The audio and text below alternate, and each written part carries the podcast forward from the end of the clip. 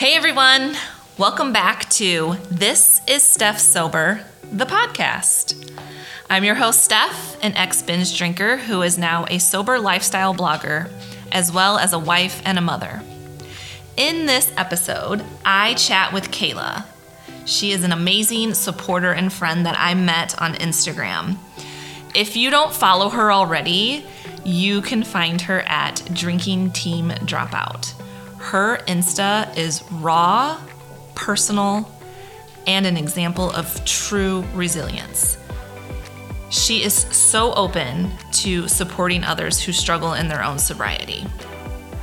In this episode, we will talk about her drinking days and how working in a pub hindered her sobriety. We share our pandemic experiences and how that affected our drinking habits and mental health, as well as how sobriety ignited a calling in Kaila to go back to school so she can help others recover from addiction. So, without further ado, this is Kaila Sober.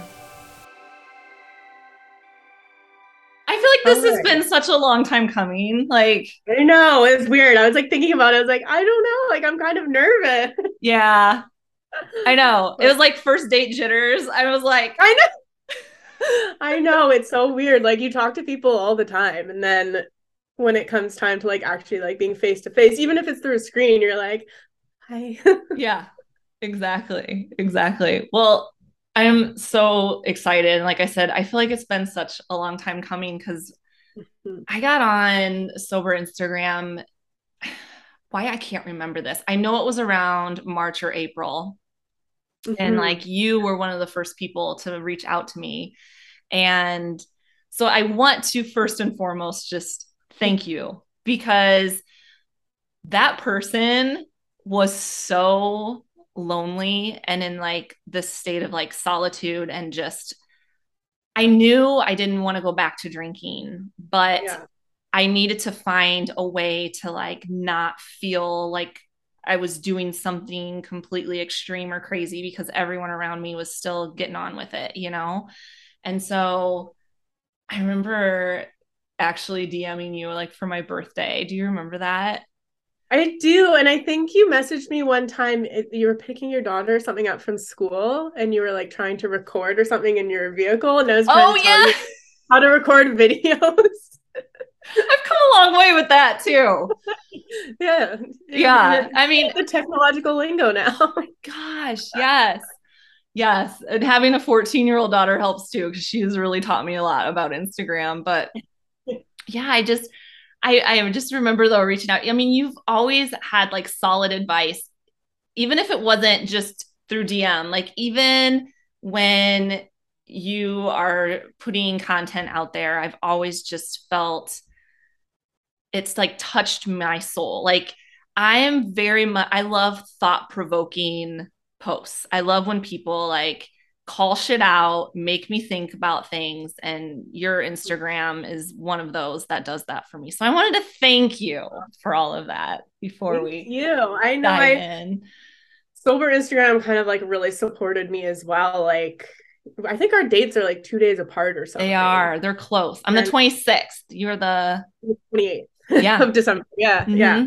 I I can't remember. I, I, mean, I guess it was towards the end of January when I started posting um because like i had i was already following some of those like bigger accounts and stuff and then i just kind of started following more and more people and like finally like started reaching out to a couple being like hey so like do you want to be internet friends it feels so awkward like i am extremely socially awkward especially now that i don't drink without that like liquid courage like social mm-hmm. lubricant like i'm so awkward and i find it a lot easier to connect with people through my phone screen. Like obviously confidence and stuff is something that I've been working on, but it's still definitely easier for me to do that through my phone.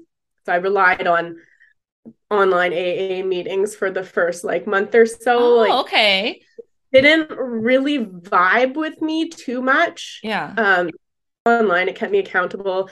I haven't actually ever like tried out like an in-person one or anything. Mm-hmm. Um but that's what kind of kept me going and then I just started posting about my experiences and stuff on Instagram and connecting with people in there. And I found that to be really beneficial. Yeah, it's kind of a little more intimate, I think. And I mean, I don't know about you, but that's just I'm very one-on-one and I like yeah. to have like an intellectual conversation. I don't like the surface, like how's the weather and that and that. Like I want to get to the like meat of things. And I guess I didn't even realize this is how much I know about AA. Um, I didn't even realize that like I guess it makes sense that probably even with the pandemic, which we'll be diving into, they would have online stuff. But yeah, I didn't. Yeah, they have actually like at 24 hours of day. There's ones you really? can go in. So uh, that's you know I leaned into that quite a bit, yeah. and the 24 hour ones are like worldwide. So I felt really anonymous in that sense. Like I felt like I could just like go in there and show my face and it's fine but like in person like being i get really anxious around a whole bunch of people i don't know mm-hmm. so that's you know that's my kind of my downfall in terms of connecting with people in real life so yeah yeah but i think that's great because I, I know you and i are not alone in that and that's why i think sober instagram is a really great place and you know where i got the idea i read um quit like a woman and she yeah. mentions that in the book going on yeah. Instagram and like searching the hashtags. And this is how I was not a social media person. I had a Facebook and I barely, I like was not looking at it often because it really triggered some toxic stuff for me. Still does. I still avoid it. And I had an Instagram, but it wasn't something that I did a lot with. You know, I would just put stuff out there of, of my yeah. daughter and stuff for friends and family. But um it's really opened like a whole new world to me to like dive in there and and meet people that way. Instagram's been a, honestly a huge tool for me. Like it can be very triggering, I found. Mm-hmm. You know, if you're following all of your friends that are out partying or, yeah. you know, drinking wine at a vineyard and stuff like that, you know, like I followed DJs and, you know, I've worked in bars for so long, you know, mm-hmm. I had to unfollow a lot of people. I unfollowed like basically anybody or any account that posted anything to do with alcohol or drinking or partying. And then I just started following like psychologists, therapists, counselors, sober people, sober accounts, like motivational shit, uh, mm-hmm. spiritual stuff, you know, all of anything I wanted and needed to be seeing. And then the algorithm just shows me that stuff now. So when I go on there, I'm not getting any of these negative triggers. I changed yeah. my setting not to show me any ads to do with alcohol. So yep, I did too. Generally a really positive place for me when I when I go on there. Yeah. And then isn't it crazy though to think about like that with really anything? We are so like the algorithm just picks up on like any habit that you would have and would feed and it feeds that beast. You yeah. know what I'm saying? Like you get on there and it just knows. And so yeah, you have to kind of like trick it into what you want to see like by following the right things and unfollowing the wrong mm-hmm. things. And yeah like what you are consuming is what you become. And if you can get ahead of that. Exactly. That's why you know the, i don't know how it was for you but my first couple of months was very lonely mm-hmm. because i thought i was a social butterfly. Turns out i wasn't. Alcohol just made socializing tolerable for me. But i like i was out all the time like live music, going out for drinks, going out for food. Like that's how I socialized all the time. And I did, had to completely remove all of that like mm-hmm. entirely. So mm-hmm. it was mm-hmm. really lonely. yeah. Let's Plus talk the pandemic. So it right. was extra but before we dive into that, let's talk a little bit about like who you were when you were a drinker. Like what what did that look like for you? Oh God. Oh. Um, I think I mean I think like I on the surface held it together pretty well. I mean, realistically, other people will probably tell you different. But like I I started working at bars when I was 19 and I went into that very insecure. I never fit in before. Um I when growing up my main focus was ballet and when I stopped doing that I had I didn't know who I was. I had no hobbies, no interests, nothing outside of ballet. Mm-hmm. So then when you know, my last year of high school, I didn't have that. So it was kind of just floundering around. And then when I turned 19, I started working at a nightclub bar. And then all of a sudden, you know, you're the life of the party. Everyone's having fun around you. There's alcohol, there's cocaine, like, everyone's attractive and outgoing and you kind of just take on this persona and then suddenly you feel like you fit in somewhere mm-hmm. and it's really easy to get caught up in that so that was kind of you know my job became my lifestyle for a really long time and then you know at first it seemed kind of innocent over the years it affected me more and more. I got more and more depressed, more and more anxious when I wasn't drinking.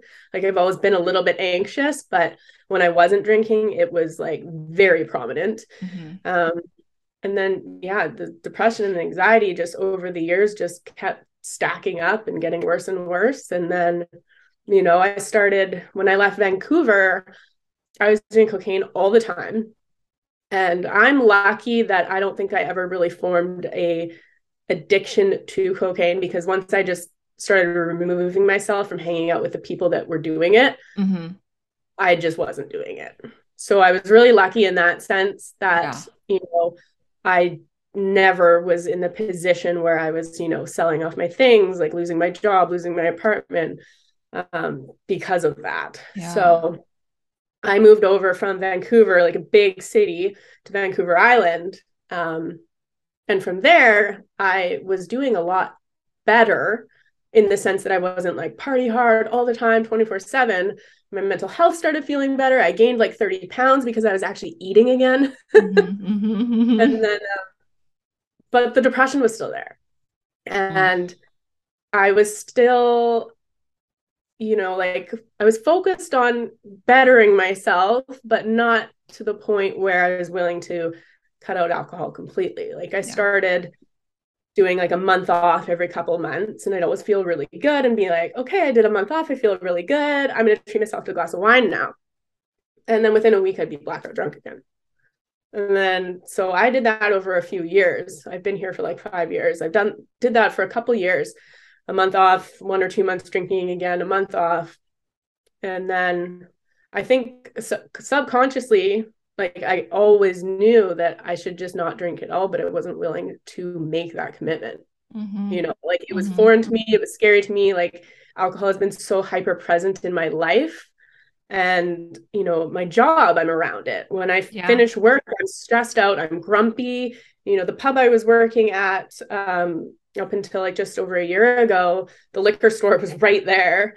And so I'd grab a glass of wine, a little mini thing of fireball, and go home and drink it alone in my living room. Mm-hmm, and mm-hmm. so, you know, when 2020 came around, it was, you know, the social aspect of drinking was taken away.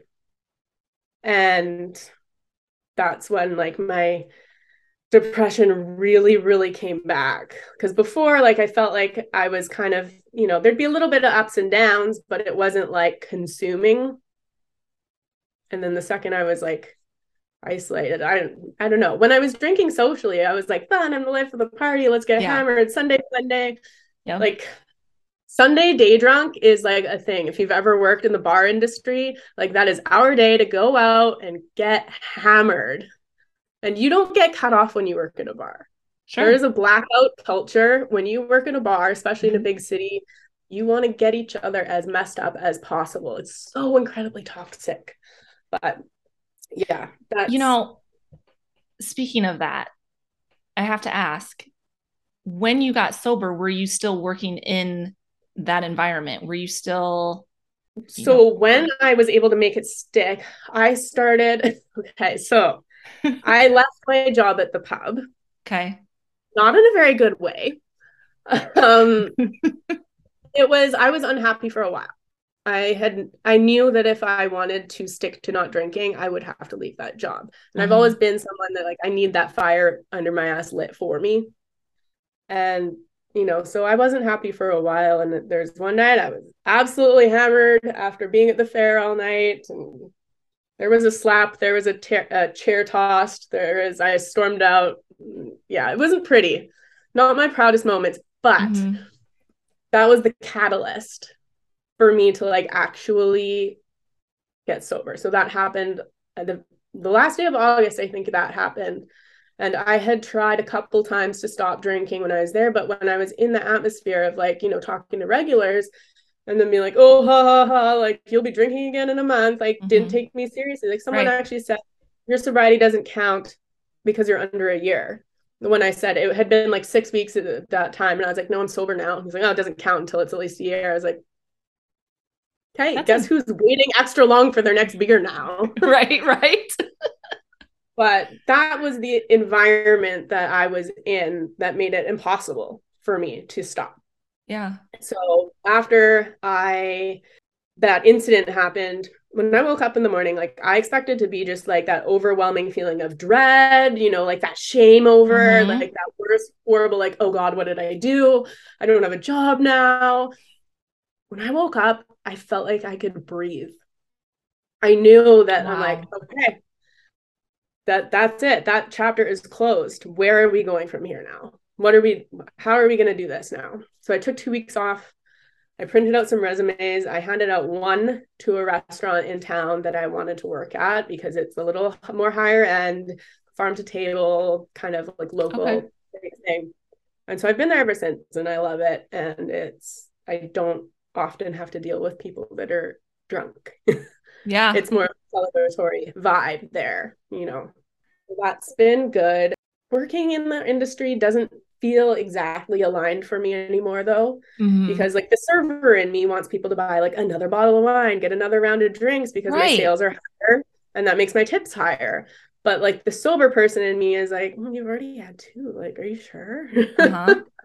yeah so that's it, what i was yeah i definitely was curious about that because i can imagine like here you're torn you've got the side of you that's like alcohol's paying the bills because yeah yes. if, if they drink more they're going to tip me more but then alcohol destroyed my life and I don't want to see it, you know, push it on other people to destroy their life. Like I could totally see where this inner di- or like this inner struggle would be. So I was curious how that works out for you. And it's and it's just like overhearing things like, oh, this person's fine, like they can handle their alcohol. And like me now knowing like having a high tolerance for alcohol is a red flag that you have problematic mm-hmm. drinking habits because your right. body shouldn't be able to tolerate having six cocktails that are yeah. between two and three it's ounces. Not, it's not a good thing. It's not something that like, yeah, you want to wear as a badge. Like, hey. Yeah. Yeah, for sure.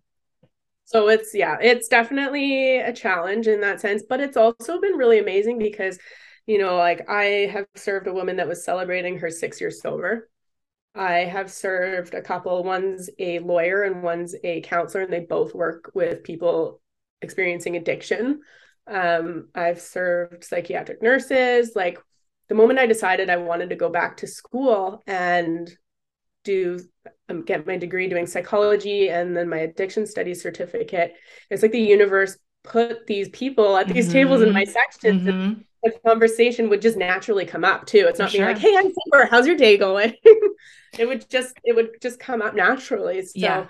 it's been positive in that sense so yeah it's like these little these little signs letting you know you're on the right path right these people were placed to just let you know hey this is what you're supposed to be doing and like guiding yeah. you yeah i love that i love that all right let's talk pandemic because you are in canada and yeah. so i i'm just curious um what lockdown looked like for you. And I don't know about you, but like I would it's very blurry.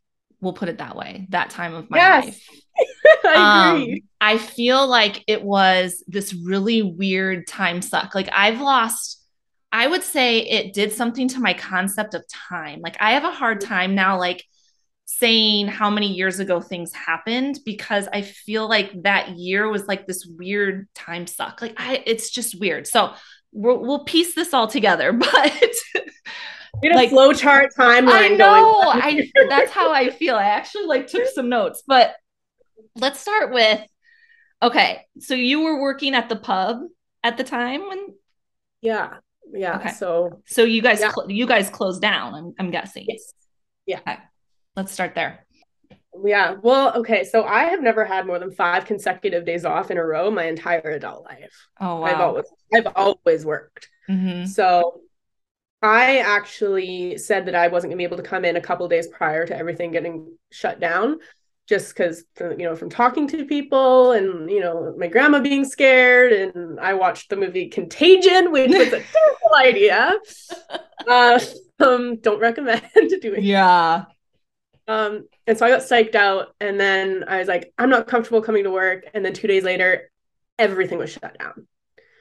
So, you know, I've I've talked to people that, you know, work in, you know, construction or like nursing or like other jobs that weren't affected. And obviously their experiences are extremely different. And they're mm-hmm. like, you're mm-hmm. so lucky that you were off work. Like I would have liked to be, I was like, do not even get me started. Mm-hmm. mm-hmm. Yeah. So yeah, it was kind of a bit of a mind fuck because all of a sudden, uh, you know, that first week it was like, okay, yeah, vacation. Because they kept saying, Bonnie Henry kept saying it'll be two weeks to flatten the curve. So mm-hmm. my Same time here. frame was yep. like two weeks. Okay, mm-hmm. two weeks off work, sick, awesome. Right. Um, and then that just like kept getting extended, and I think you know by the third week it was like, okay, like vacation mode is over. Like I had just moved into a new apartment by myself for the first oh, time. God. In January. So I hadn't even fully furnished my apartment yet when we all lost our jobs. So I all of a sudden I had like no income. Now our government gave us money. Mm-hmm. So they put in like this CERB. So basically everybody not working was getting two thousand dollars a month. And my rent was fourteen forty. So not a lot left. That, yeah. That was a lot better than what I would have gotten for EI though, for unemployment insurance, mm-hmm, which mm-hmm. I don't know the exact percent of your wage that you get, but I think that would have given me like nine hundred dollars a month. Yeah. So it was better. It was definitely better. Yeah. So basically they're like, here's a check for two thousand dollars, go sit in your house. So yeah. So were you compliant, I guess would be the word. Did you just stay in and like seclude yourself from yeah everyone? like at the beginning i didn't know anything like i was going in my head what was happening in contagion where mm-hmm. like you go mm-hmm. outside you die mm-hmm, everybody mm-hmm, mm-hmm. that's what like my, i catastrophized everything so you know mm-hmm. like i went to the liquor store i stocked up i went to the grocery store i stocked up and i went into my living room and I pulled my mattress out to the living room in front of my TV. I had my whole little setup going. And then I just drank and didn't stop for two and a half months. yeah. Much. So for me, I had just quit my job right before. I it's so weird. And I feel like when you were telling me how you like you didn't go in a couple days before, I just I had like this weird knowing um months before it even happened like where I just felt I felt like something big was was brewing. I don't know. I just have like these weird intuition things all the time and I just felt like something's brewing and I didn't think anything like that obviously. I just thought like something at work is brewing and like things were trending down at work. I, I was working part time at a real estate office and um I got really sick. I probably had COVID, to be honest with you, but it was end of February and I was the sickest I have been in a really long time, really high fever, um, cough. And I remember my boss called me to do my review over the phone because I, I couldn't come into the office. Like I was that sick. And she ended up um, cutting my hours way back. And I got off the phone with her and I told I told my husband, I was like, look, you know, do we really need me to do this? Like at this point, like, is it even worth the gas going in? You know, it was like one of those yeah. things. So he's like, let's just, why don't you just, you know, give your two weeks? I was like, okay. And um, so I, she was actually on vacation. She was leaving for vacation, which was another reason why she had to do my review over the phone. But I remember like that next day, um, I woke up and I could like my lungs felt like they were on fire and it was just really weird. So I went to like a convenient care type place up the street. Um, and at the time they weren't testing for COVID or anything. I mean, this was end of February. I mean, there was whispers of it and but they didn't talk about it actually being like in the United States or being a concern. So they didn't test me for it. He listened to my lungs. He's like, it doesn't sound like pneumonia or anything. He gave me antibiotic and you know, in a couple days, which I didn't take by the way, because I'm like, that's a whole nother thing. But um, I just treated myself with herbs and like, like just, you know, like gave myself rest and I was fine in a couple days. But then yeah, I quit my job and then boom, it was like I went in to get to clean out my desk and they were shutting down the office because of COVID. Like I would have lost my job anyway. I think I would have been one of those people that like they just would have like phased so out. Did you guys like in the states there? Like, did you get any sort of like benefits or like financial assistance or anything? Well, because I quit, I didn't. But yes, I know that was the only thing. If I would have just held out, I could have. Yeah. But um, but yeah, but actually it worked out because if I would have stayed, I would have worked from home, which would have been fine because I did a lot of work from home already with that job. But my daughter really needed me, right? Because that was a whole new ball game with being home with her and having to help her through her schoolwork. And um but yeah so it was like shut down. And it was same thing. We need 2 weeks to you know get just like get ahead of it. And so it was like a 2 week party right? We were all like we had um where I was living, we we hung out with our neighbors. Like there was a ton of us that hung out. So we would sit in the driveways because it was spring so it was fairly nice out not not too cold we would sit our lawn chairs six feet apart and like drink and just like there was no there was like no um routine anymore i guess was the thing yeah. and i'm very routine based and i think that's when yeah. it really started for me it's because my routine was taken away so i went from like being a binge drink i was already a binge drinker three to four days a week now there was like binge drinking every day and yeah. there was no set hours anymore. Like I always set some hours and I still kind of did. I tried to like wait till like I got Adeline pretty much done with school, but it was just I had no shame. Like I opened my eyes, leaned over, grabbed yeah. my ball of fireball that was still sitting next to my bed from the night mm. before. Like second to open my eyes, like terrible. yeah, I mean fireball. Oh, no. But I mean, that was something I would definitely do on the weekends. It, it would be mimosas right away um, during the pandemic, but not if I didn't have Adeline, if I didn't have to like try to be a responsible parent, it there would have been, yeah, I would have been doing the same thing. Bloody Marys, like no, no problem. Um, all right. So you said two months before so it was like two months before you went back to work or two and a half months yeah mm-hmm. we so during the shutdown i don't know if it was the same like where you were but a lot of my friends like in vancouver and alberta there was an app called house party. And it was basically like zoom okay. um but you had like games on there. So you could play like a version of like heads up and cards oh, against humanity like it, their version of it right within uh-huh. the app. So and you can like hop between different rooms um, as long as you were linked by at least one mutual person. So we basically i just would sit on that all day long and everyone was always drinking like i had yeah. tiktok at the time you'd be scrolling on tiktok yep.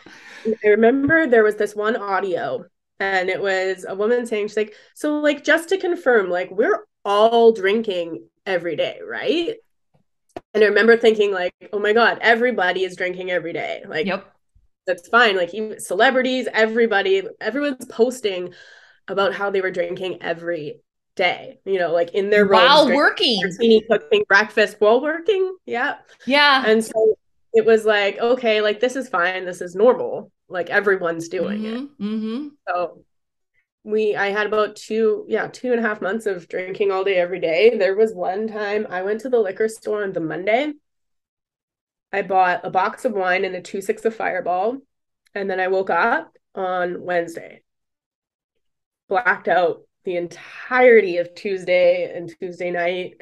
The two six is gone. The box of wine is gone. Box of wine I think is like four and a half bottles. Yeah. Um, and like a two six of Fireball. So not Girl. ideal. No.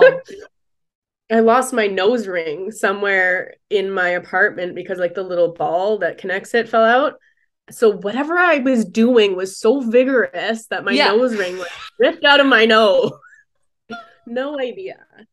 Like it was just it was a lot. There was a lot of and this is what I like I have when I tried to drink white wine after that initial shutdown, I have like my I'm pretty sure my brain has neurologically made a pathway now embedded in it that associates white wine with being super depressed because white wine Ooh. always used to make me feel giggly and happy and a little bit like hello you know yeah, yeah. Every wife I've ever had has been like drink some white wine mm-hmm, mm-hmm. you know Let's but now that.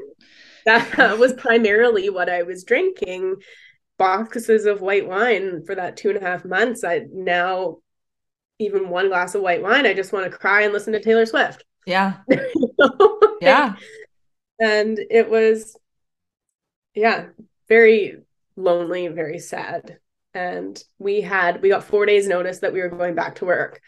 So it was like, okay, let's sober up. And mm. I had extreme mm. social anxiety going back to work mm-hmm. after that. So, like, it was not it was a lot. Like my body's still detoxing. Mm-hmm months later, right? Because, like you said, with routine, you know, my routine working, and I'd work at like four or five at night. So, like, I'd wake up, I'd be a little bit hungover from drinking my wine or whatever the night after or night before after work, mm-hmm. but like not too bad. And then I'd like put myself together, go about my day, usually just lazing around my house, um, and then go to work. And then I wouldn't have drinks until after work. But shifting from that to blacking out every single day yeah my body like was it was probably unsafe the way i detox cold turkey like that to be honest because like i would get the shakes like i was clammy and yeah. sweaty like i woke up like drenched in sweat for multiple days in a row mm-hmm. in my mm-hmm. in my bed and then you know going back to work just like trying to give someone a beer and my hands just like tremoring yeah Oh. Yeah, yeah, I I just remember feeling this like I remember like being on a roller coaster as far as COVID, as far like being really scared of it at one point and drinking because of that. Yes. And then being really annoyed with the fact that like nobody knows what the fuck's going on and drinking because of that.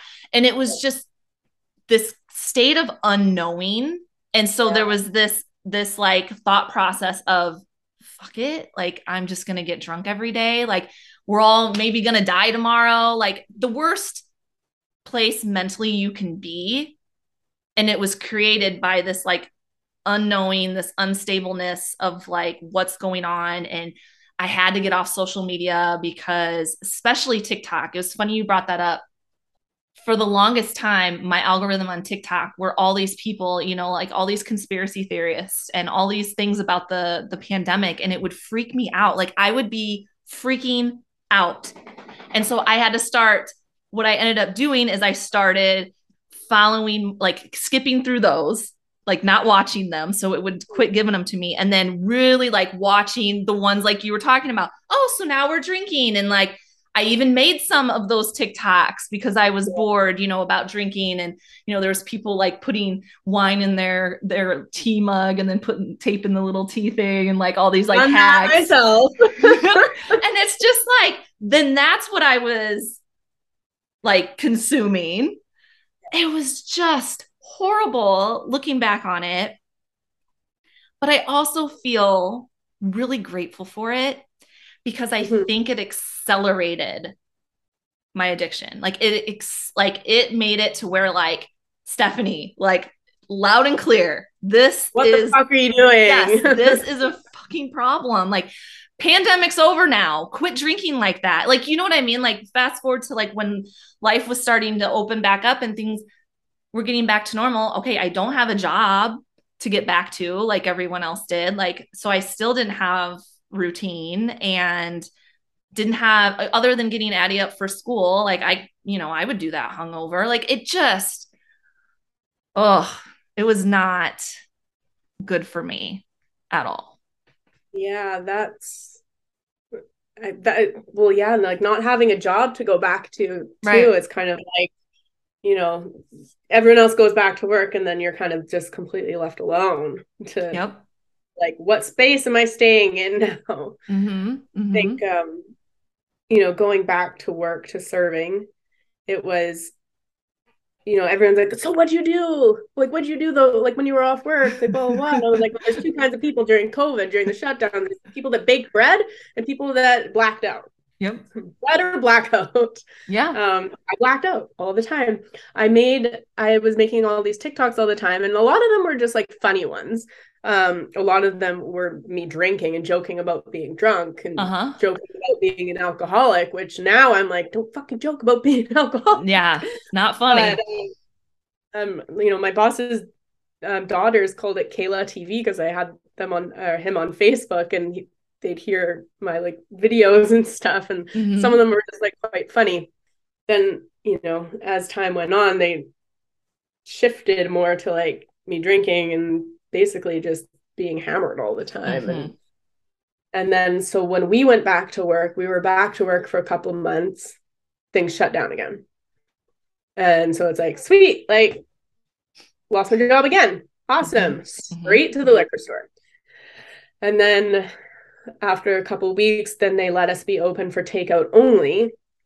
So I'd go, I was going into work, sitting on my butt for however many hours to take a couple takeout calls. Um, and then just that that time I wasn't drinking as badly. That time I kind of smartened up a little bit because I still had a little bit of structure having to get up and go and do sure. that. Yeah. And I knew if I was hung over beyond belief, I wouldn't be able to just sit there mm-hmm. and deal with people. Like I'd be either needing to drink more or I'd like pass out on the table. Mm-hmm. Mm-hmm. um, and then yeah, so it was just like it was such a roller coaster, like you said. It was like up and down and up and down, and you know the media like mm. saying all these things and like pushing these numbers on you and saying these many this many people are dying every day even young healthy people mm-hmm. and then just completely ignoring the fact that thousands of people are overdosing yep and you know fall slipping into this like pit of addiction with alcohol and drugs mm-hmm. um and it was just that i don't know i don't know really love the word fear mongering but i like it kind of right it was and it just kept you yeah. in this constant state of the unknown and fear mm-hmm. and mm-hmm. so that's when like i just felt myself being like fuck it like to everything right. it's just like fuck it yeah i don't care like and you know it, it, i i noticed it was very that was very much the attitude of a lot of people and that's a dangerous place to be and you think about yeah people with addictions or who overcome addictions and the relapses that happen during COVID. And then you yes. think about, yeah, and then people with mental health issues, how well, that they, affected them. They shut down when they shut everything down. This is what really got me fired up. Is they shut everything down. Restaurants were allowed to be open for takeout only or whatever. I can't mm-hmm. quite remember exactly the timeline of everything, but yeah. gyms were you couldn't go to the gym. No. And I know like a lot of people like routine, but like working out is their source of like how they blow off steam, yep. you know, how they connect with people. Like that's what keeps them sober. That's what keeps them mentally healthy. And mm-hmm. the fact that like your physical health and your mental health are so tied together. Yeah. You know, a lot of people I know just kind of slipped into this pit of depression. Like I called my best friend on more than one occasion, bawling my eyes out being like, I don't want to kill myself, but I don't want to be alive anymore. Mm. And like I had it because like I've self harmed and you know I've got a whole past with like my mental health and mm-hmm. you know being suicidal. But so like I'd call her and be like, this is not like you don't need to be concerned i'm going to do anything i'm not going to kill myself but i mm-hmm. don't want to be alive anymore mm-hmm, mm-hmm. like i don't know what to do like i'm so fed up like i can't mm-hmm. live like this and this was so during the pandemic yeah just like over not even just that first shutdown in like the couple years yeah. after like even up until you know like a year ago honestly yeah. yeah. is like i was feeling like this and that's when like last year is slowly like probably yeah like 2021 is when i started getting more aggressive with my like okay i need to be sober mm-hmm. i've done breaks so many times i feel better when i'm not drinking yeah COVID showed me that I can go back into that really dark space mentally so easily. Mm-hmm. And I'm just better off not drinking. So I would do like a month, a month and a half, two months not drinking and feel great. And that was really what tricked me into thinking I didn't have a drinking problem. Yep. Because if I had a drinking problem based on the stigmas associated with the word alcoholic and rock bottom, mm-hmm. you know, what do you think of? Like, what is your mental tie when you think of an addict or someone who's an alcoholic? Like, you know, it's the brown paper bag homeless person on the street. Yep. And so I was like, I'm not that. I didn't drink for an entire month or six weeks if I can do that, then I'm obviously not an addict. I'm not yeah. an alcoholic. And so that tricked me for a really long time. Mm-hmm. And then just being in that pub atmosphere, I never made it longer than like two months. And then I would be drinking again. So it wasn't until I left that atmosphere that I was able to actually make it stick. Like I started the job I'm currently at in mid September. I didn't drink for all of September, October, November I drank, and then December my coworker had I was doing pretty good in December, and then my coworker had someone that was like exposed to COVID or something, and I was supposed to go for Christmas with my family. And because we worked together, I was like, oh, like I don't know if I should be around my family then. Mm-hmm. So I stayed home, and then it was just it just triggered. It's almost like a slight, you know, little bit of PTSD type symptoms, right? Sure. Like it just triggered all these like feelings of darkness again in me. And I spent my, you know, the 24th, 25th, 26th, 27th mm. blackout drunk again. You know, I was talking to my grandma on the phone on Christmas. She's like, Have you been drinking? I'm like, No, like just like a, a little bit, you know, like slurring. Yeah. yeah. And it was like, that's something that clicked, you know. I distinctly remember my grandma being like, Have you been drinking, Kaila? But yeah, on the 28th, that's when you know i i woke up and i had like a little bit of wine left. I drank that or on the 27th i guess as i had my last glass of wine. Mm-hmm, and then mm-hmm. 28th i woke up and was like no we're done. And i've i you know i thought about being like okay january 1st you know that's when everyone does their resolutions. Yeah. i'll start then.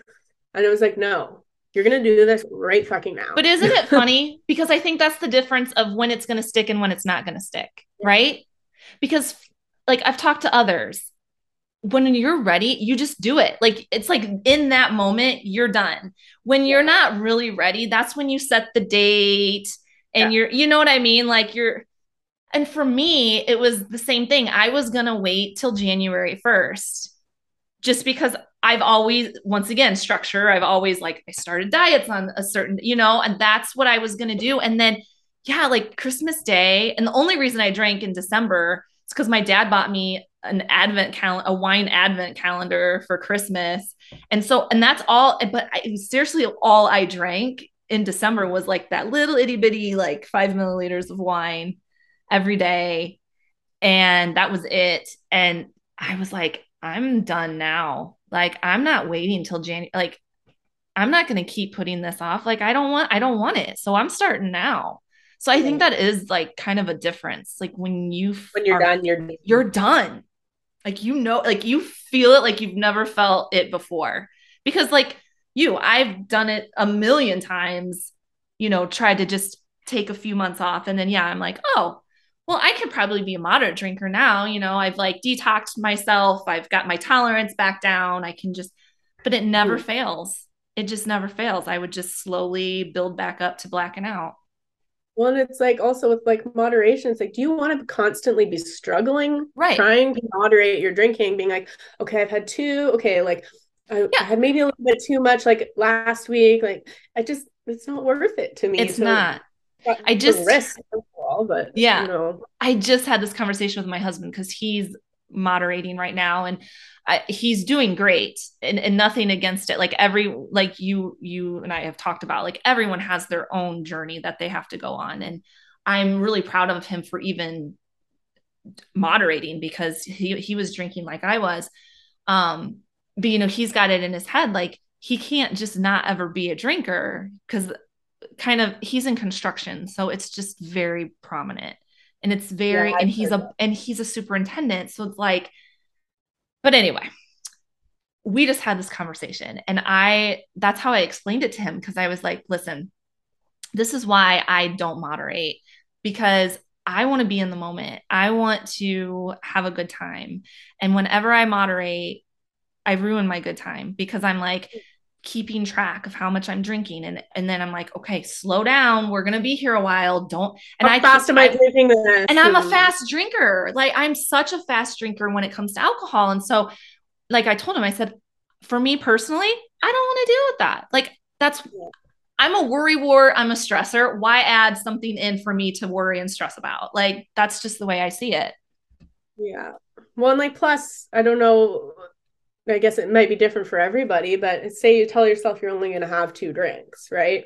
Mm-hmm. After that second drink, your inhibitions are quite a bit lower. And yeah. like someone's like, "Oh, don't go home yet." You're like, "Okay, fine, sure, I'll have that shot of tequila. Let's go." Yeah, right. Right, and you you get the case of the fuckets again. And you're yep. like, "Whatever, it's fine." And then you know that you're not sticking to anything then. No, so you're not. You can, the amount of times I've told myself, I'm only gonna have one glass of wine. Uh-huh. Yeah, I had one glass of wine, but I had eight shots of tequila. Right. or I had like the biggest glass of wine you've ever seen, and like well, I, oh, I have one. one of those glasses where it fits the whole bottle, and you're like, it's fine. And I always used to make this joke with my table too. And um, honestly, I still kind of do sometimes every once in a while, and I don't like the fact that I do it, but people love it and they tip me more. like topping up their wine when they've purchased a whole bottle and it, you don't let it get fully empty, right? You just top it up. And I was like, and they'd be like, "Oh, thank you," and and I'll be like, "Well, if it if you never let it get fully empty, it only counts as one glass." Yeah. So like that's the kind of persona I have. Like I have at work, mm-hmm. and you know, do I have to make that joke? No. Should I? No. it's, but it's like going to work it's like I'm putting on I, am an actress like basically I'm, yeah I'm one version of me when I go to work mm-hmm. and then the rest of my life the real version of me is outside of work so it's mm-hmm. that's why it's kind of feeling out of alignment for me yeah there. I yeah I would imagine it's it's it's hard I don't want to be a server anymore but it's like where else am I going to be able to find a job where I'm able to go into work for five hours yeah. and couple hundred bucks. Yeah. So let's talk yeah. about that because you have been hitting the books. Yeah. So I want to hear all about it. I mean, you talk about it here and there on Instagram and you've been very busy. But um yeah, tell me more about this. Like what is what's the time frame and what are we going to do when we're done? So my mom is an addictions counselor. Okay. So when I got sober, I kind of was like I've always been like that per- friend where people will ask me for advice and stuff, which I always mm-hmm. thought was ridiculous. Like I'm always giving relationship advice, and I've never had a healthy long term relationship in my entire life. Oh. They've all been toxic and abusive. And oh like, my god! You know, like I've dated people, mm-hmm. but not like healthy long term relationships. So you just so, you speak from um experience. I, I, yeah, like of what not to do. well, exactly, exactly, and like, and I've always been really like I'm good at giving advice, but not good at taking my own advice. Mm-hmm, mm-hmm. Um, but yeah, so when I stopped drinking and stuff, and the sober Instagram, and and you know talking to people, I was like, well, I want to be able to help people. You know, like my mom, like people that have kind of helped me along the way, mm-hmm. and I've always been kind of like fascinated with like the way the brain works and stuff. So I decided I had to pay off the rest of my student loans that I owed, which is around three grand. I had to pay that off in entirety before I could apply for new student loans. So I managed to do that over the summer. Mm-hmm. And then I enrolled in what's Bachelor of Arts. Made I plan on majoring in psychology, do my minor in sociology. Okay. Um, and there's an addiction studies certificate as well. That's pretty much all of the same classes that I'd already be taking, just like a couple variances. So I will be doing that as well. So, yeah, I mean, I have a lot of different ideas, a lot of different options of what I want to be doing after. Mm-hmm. It'll probably take me realistically five years to graduate with my degree because I'm doing the extra classes for the addictions certificate. Okay. Um, and I'm only taking four per semester right now. So I am going to do that. From there, like, I don't even know. Like, I was thinking about starting to apply at like places now that can somehow, like, some sort of outreach or something like that. Sure. So I can, like, get my foot in the door of working with something that's more in alignment with you know what i feel called to do yep so when i finish my degree then my plan is to either do my master's in counseling psychology so I can be like a registered counselor and then specialize in addictions and like mental health. Mm-hmm. Um, ideally, like I would love to do something for the hospitality industry because, okay. you know, it's really hard when you work in an industry and then you're struggling, but nobody talks about it. And if you want to talk to a counselor, they're just telling you, you know, maybe you should get another job. And you're like, no, I like my job. Yeah. I like what I do. I make really good money and it's really expensive to live. Mm-hmm. Um, so like I'd like to maybe do something in that realm, like do counseling specifically for that. Maybe, you know, put together some sort of, you know, program or talks or something. I don't, you know, these are all just loose ideas, right? Yeah. Um, for people you know that work in the industry like you know the warning signs to look out for and and stuff like that. Um you know i've got an idea for a book. I've got like i, I have shiny object syndrome you know i've got all of these big ideas. Um so there's that i can do. Um i've also been uh, considering doing a psychedelic assisted therapy grad program um because there's all these studies coming out now. Yeah i've um, heard with how psychedelics can be really good for helping people mm-hmm. with addictions. Mm-hmm. Uh, you know, obviously they're just studies and there's a lot of research going on right now. So I'm really just kind of looking into all of that and keeping it's really interesting though, isn't it? Yeah, 100%.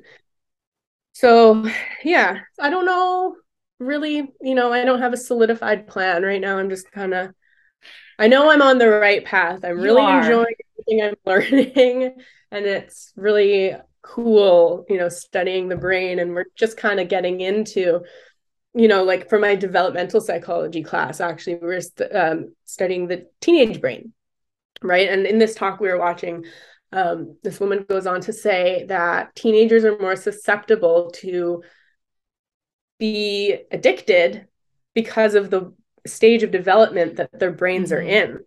Yeah, I think that the earlier you start drinking, the more likely you are to have a problem. Maybe not right away, but like later mm-hmm. in life. Mm-hmm.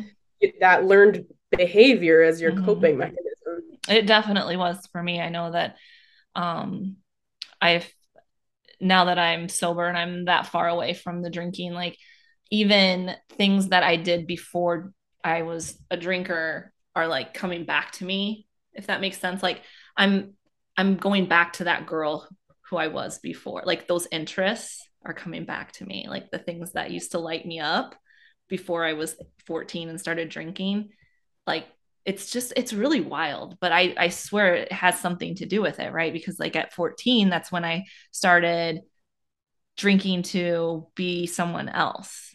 Mm-hmm. i wanted to fit in. The life that i was living before that i got made fun of for. And so drinking turned me into who I needed to be for everyone else to accept me. And now that I'm not drinking, I'm kind of going back, falling back into like who that who that person was. But now I'm 42 years old and I don't give a fuck what uh, people think. Yes. I don't care if they don't like her anymore because I like her and that's when I feel best is when I can be her. So there's definitely something to that. There has to be. And I love yeah. that I can talk to you about this because you're learning all these things. I really like what all of the stuff that Gabor Mate puts out. I don't know if you've rather read his books or watched uh-uh. his talks or anything. Um, he lives and works in Vancouver. I think he like is a professor at UBC. I don't know, maybe currently or not, but he does a lot of stuff on addiction and trauma. He's got a couple books out um, that are really good. His mm. TED Talks. Um, but he talks about, you know, the correlation between addiction and trauma. And, you know, like I shared a video on my Facebook the other day and it was like, is is it a choice to be an addict? Mm. And he talks about, he's like, well, do you think these people choose to like be homeless and be on the street and be hopelessly addicted to these opioids and and all of that like no there's underlying issues of how they got there. Mm-hmm, mm-hmm. That's the kind of stuff that I find fascinating mm-hmm. is like what why are you making the decisions that you're making like how did you get here how can you like work to heal that stuff and yeah. that's in my focus really is like focusing on radically changing my life and my mindset so that like I can be at this point where I don't want to drink. I don't feel the desire mm-hmm. to drink. Mm-hmm. You know, and I, I get these flickering thoughts every once in a while, being like, oh, I miss wine. Mm-hmm. I wish I mm-hmm. could have lots of red wine right now. Mm-hmm. But then I just instantly think, I'm like, wine, depressed. You know, right. like it that connection is there. Right. And right. It's and I think over time you just learn new ways to cope with those things yeah. coming up and those cravings coming up. And then yeah, you're just like retraining, retraining the brain how to yeah. do it in a healthy way. Yeah, I eat a pint of ice cream. yeah, I know. I eat a lot of. I, I'm not as much, but oh my god, when I first got sober, every freaking day I had to have ice cream. Like it was a thing. I didn't get sugar cravings. Really? Like until later, until later. Mm-hmm. But like my my approach to getting sober in the beginning was very much focusing on changing my mindset. Mm-hmm, so mm-hmm. I focused on adding healthy things into my mm-hmm. routine as opposed to like what I was taking away. Yeah. So I was like adding doing workouts, adding eating mm-hmm. healthy, adding you know going for long walks so that i'm focused on the adding these healthy things yeah. that don't allow room for something like alcohol. So that's kind yeah. of like what i was doing. So i was eating really healthy and not having so much sugar and stuff like that. Mm-hmm. but definitely now further down the line like I, I have moments where i'm like we were I worked a wine dinner at work and it's a five course dinner with wine pairings and I had these table this table of women and they they were lit. Like they were having the best time. And it was just this was I think when I was like maybe three months sober four months sober and I was serving them and they're talking about going to the casino and just having such a good time and like that got triggered like big time serving yeah. that table and I went and we were in the, the dessert portion and they had a few extra ones. I ate like three desserts back to back without even breathing, I think. I looked at our chef and I was like, I just stress ate three desserts because I'm sober now. like I can't deal with serving hey the party. but you know, you know what? It was better than drinking three glasses of wine. Yeah, well, exactly. Exactly. It's yeah I don't know. What like have you what have you been doing in terms of like what would what was like the thing main thing that kind of you focused on like at the beginning? Um definitely like you fitness because fitness has always been something I've wanted to achieve and alcohol never let me do it. And so um yeah I all the money that I w- wasn't spending on drinking I hired a trainer cuz I'm like I'm reinvesting in myself and yeah, adding stuff in because she, although I kept, I've always kept my calories in check.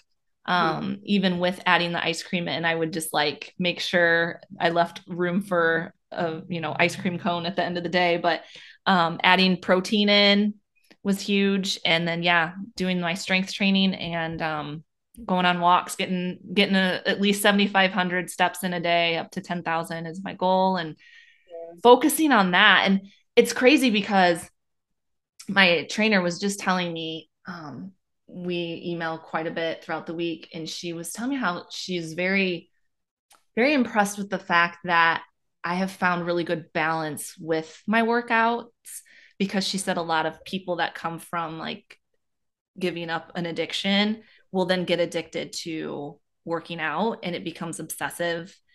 And I told her, I said, you know, I've always been, I knew that though going into it. Like, I, you're the same way. Like, I'm just very self aware. I'm always wanting to understand, like, why I think the way I think, or like why someone does what they do. Like, I'm just very self aware. And, um, so yeah, I just knew going into it that I was gonna have to make sure that there was a good balance with it. And I didn't want it to be, you know, become a new unhealthy because it can become unhealthy. Like you can do too much of it. And and so yeah, I mean, just focusing on that and really just giving myself a break when I need it. And, and that's exactly I mean, it. That's really big early on in sobriety too. Just getting the rest because you you feel you think you're supposed to be like so energetic now because you're not hungover, but you do still need to give your body that time to heal and recoup from think that self awareness is really the key thing, you know, is uh-huh. especially the first few months. Like I started finally, like I understand now like what things are gonna trigger me before they even do. So mm-hmm. I'm like mentally yeah. you know, when I'm going into a social situation, I know that being around loud sounds and crowds of people and intoxication makes me get really like, ooh, mm-hmm. you know? Mm-hmm. So I'm like, I'll go, I'll be like, okay, I'm going for one hour. Then so and so is going to pick me up, or like, I'm going to leave at this time, or if people get too drunk, this is when I'm going. And have those boundaries like set ahead of time. Yeah. And that makes it a lot easier but still like i i haven't found myself wishing i could drink yet like being out with people i i just leave yeah that's why i, I guess it gets kind of lonely is you know I, i've got i've also got like my hard boundaries like i will not be around cocaine mm, mm-hmm. Mm-hmm. and and people drinking really heavily so mm-hmm. i know people and they'll be like just so you know this is going to be the case i'm not not inviting you because I don't like you or anything. I was right. like, no, 100%. That's my hard boundary. And people know that. And that's, yeah, respect people respecting that. Yeah. And it's surprising because it's kind of scary to set those boundaries in the beginning because you're worried that like you're going to offend someone or push them away. But at the end of the day, like you got to put your sobriety first. And, and the people that really love you and care about your sobriety, they won't, they won't fault you for it. And I had a couple tough conversations with people at the beginning. I'm just like, mm-hmm. uh, my whole relationship with you has been surrounded around drinking, and mm-hmm. it, you're a trigger for me. So I'm sorry, but yeah, yeah. to put it bluntly, you know, mm-hmm. and it's it's hard, but yeah. you do what you got to do. You have to yeah. prioritize that. And I've had conversations with people, and you know, they're like, "Well, how do you do it?" I'm like, "You have to be ready to radically change your life." Yeah. You know, you're like, I've all those times, you know, that I would take those breaks, like I'd still go out with my friends. I just drink non alcoholic beer. Mm-hmm. And I still put myself in the same situations around alcohol. I'd be at the same parties and stuff. Like I wasn't changing anything about my life. All I was doing was abstaining from drinking. Mm-hmm. So that wasn't gonna, that was never going to stick. nope. And I was saying, like, I'm just, you know, I'm not giving myself a timeline. I'm sick. I'm just not going to drink for a while. Like, I never said to myself, I am sober now. I am not drinking again. Right. It was always just like, oh, just seeing how I feel, you know, because I gave myself that wiggle room to drink again. Yeah. And you've got to live like a sober person. Like you said, you can't be living the same lifestyle you were living as a drinker because it'll never stick because then you, you, just fall into that old habit that old routine especially us routine people. Like things certain things just go hand in hand. Hanging with certain people makes you drink like you got to recreate it. seriously right away either. Right. Like i you know i was talking to one friend and she likes to go out all the time live music is like you know her thing and she's like well i can't give that up and i was like well you you might have to remove yourself from that like like situation for a couple of months until, you're, you're confident. Yeah. So you're confident till people realize that you're serious about this lifestyle change. Mm-hmm. Um, and just you have to be willing to make the sacrifices, right? Like yep. It's hard. Like mm-hmm. you might mm-hmm. have to quit a job. You might need to break up with your boyfriend. You might, mm-hmm. you know, like you know. have to be willing to make those sacrifices in order to ensure your success. Yep. It's the biggest act of like self love you could ever do. And it doesn't feel like self love. It doesn't. It feels like abandonment. But what you're you're not abandoning yourself in that moment, but you think that's what you're doing, but you're actually doing the opposite. Like you're embracing that person yeah. inside that just wants to be better. Yeah and like I spent a lot of time just playing my silly little games on my iPad and Netflix and laying in bed for the first month and it's just someone someone had said I saw online and it said your only job in that first month is to stay sober. Yep. You don't need to be going for runs, you don't need to worry about anything else. Your job is to not drink. Especially in like, you know, those first those first few weeks. Like you don't need to start making radical changes. Right. And putting this pressure on yourself to like be like, oh my God, yes, like everything's great now. Like, yay, I'm sit, sober. Sit in, sit in your shit. Yeah. Lay there and sit in the fact that you are doing something really hard. It's going to mm-hmm. be really hard and it sucks right now. like, it's okay to sit there and be like, this fucking sucks because yeah. it does. It does. But if, if you need to just lay there and disassociate and that's what keeps you from drinking, then do that. Mm-hmm. Well, we should probably wrap her up. I could talk to you forever. we we need to just do some Zoom calls here and there just to catch up. Yeah, we should do like make like a little group or something. Yes. We should do something like that. Yeah, just like get a couple people and be like, okay, Friday night hangs. yeah. Bring your non-alcoholic beer and hang out. Yeah. Thank you again so much for doing this. It was great. I guess I'll see you around on Instagram. I know I don't really. I'm not posting much li- lately, so I'm just like so busy with school. So yeah, but okay. I'm still there. I'm still around. Yeah, we still see you. Oh. okay, well I'll talk to you later. All right. Bye.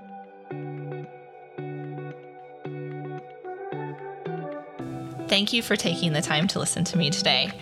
Remember, I am just a woman on a mission to normalize sobriety and living a sober lifestyle. I am not a licensed therapist or a doctor. Please, if alcohol is causing serious physical or mental health issues, seek professional help. I hope you enjoyed this week's podcast. Be sure to follow so you don't miss future episodes. And just so you know, leaving a five star review will help this podcast reach more people like you and in the sober community. It's an easy way to do your part in normalizing a sober lifestyle. Because I truly believe that nobody should feel alone in sobriety. And that being said, feel free to reach out to me or anyone on the sober Instagram community. Check out my show notes for my Instagram handle at This Is Steph Sober. My DMs are always open.